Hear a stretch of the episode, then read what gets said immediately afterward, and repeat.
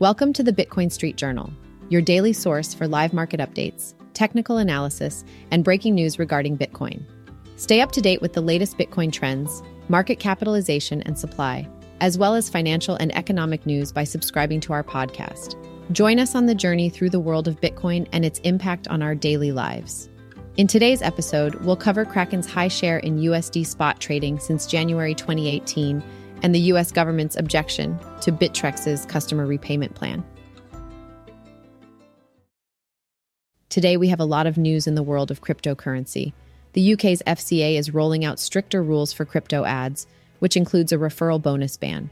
Meanwhile, Kraken is becoming a more dominant player among exchanges that offer trading in USD pairs, accounting for 20% of the spot volume in the USD crowd in May.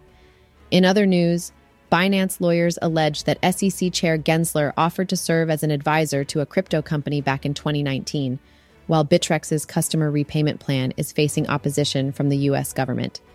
On a positive note, BitGo has reached a preliminary agreement to buy Prime Trust. However, in May, the spot trading volume on centralized exchanges fell 21.8% to $495 billion, the lowest monthly volume since March 2019. Binance, US has suspended USD deposits and paused fiat withdrawal channels, and Robinhood has ended support for Solana, Polygon, and Cardano.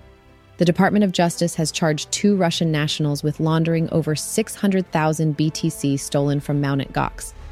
Meanwhile, Crypto.com has suspended U.S. institutional exchange service, and BTC market depth on Binance US has collapsed in recent days. In legal news, the CFTC has won the Ooki DAO case, setting a precedent that DAOs can be held liable and the FTX customer names will not be revealed by the bankruptcy court. Amidst all the regulatory upheavals, Arbitrum continues to dominate the Layer 2 landscape and is the top destination for capital flowing away from Ethereum. Also, over 50% of BTC on exchanges have moved outside the US due to regulatory uncertainty. In other news, Vitalik Buterin has donated another $100 million to support COVID relief projects. Lastly, the Russians' largest bank has announced that they will allow crypto trading this summer, and Deputy Chairman Popov said the offering could be introduced to clients by the end of June.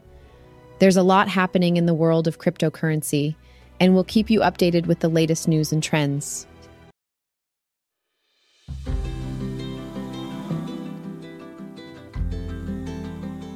In today's episode, we covered Kraken's highest share in USD spot trading since January 2018 and the U.S. government's opposition to Bittrex's customer repayment plan.